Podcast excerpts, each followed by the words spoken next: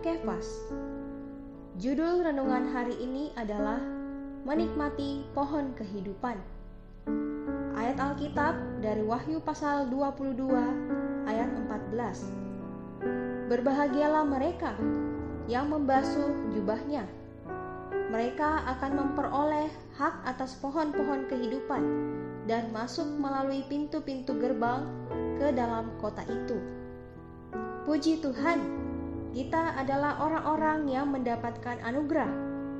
Kelak di dalam kekekalan, kita akan menikmati satu macam berkat yang lain lagi, yaitu pohon hayat. Pohon hayat ini menyatakan bagaimana hayat Allah selamanya mengenyangkan kelaparan orang yang mendapatkan anugerah. Wah, luar biasa ya! Dari menikmati pohon kehidupan ini, selama-lamanya kita tidak akan lapar dan haus lagi. Sebab itu, pada masa ini, begitu kita percaya, kita mendapatkan hidup yang kekal, yaitu mendapatkan hayat Tuhan. Setelah mendapatkan hayat, kita bisa menikmati hayat ini dan hidup bersandarkan hayat ini. Kalau hari ini kita bersandar kuat kuasa hayat ini, dan menempuh kehidupan yang menang bagi Tuhan, pada masa yang akan datang, kita di dalam kerajaan bersama dengan Tuhan dapat menjadi raja di dalam hayat, menikmati kemuliaan hayat, dan menikmati lebih dulu berkat hidup yang kekal.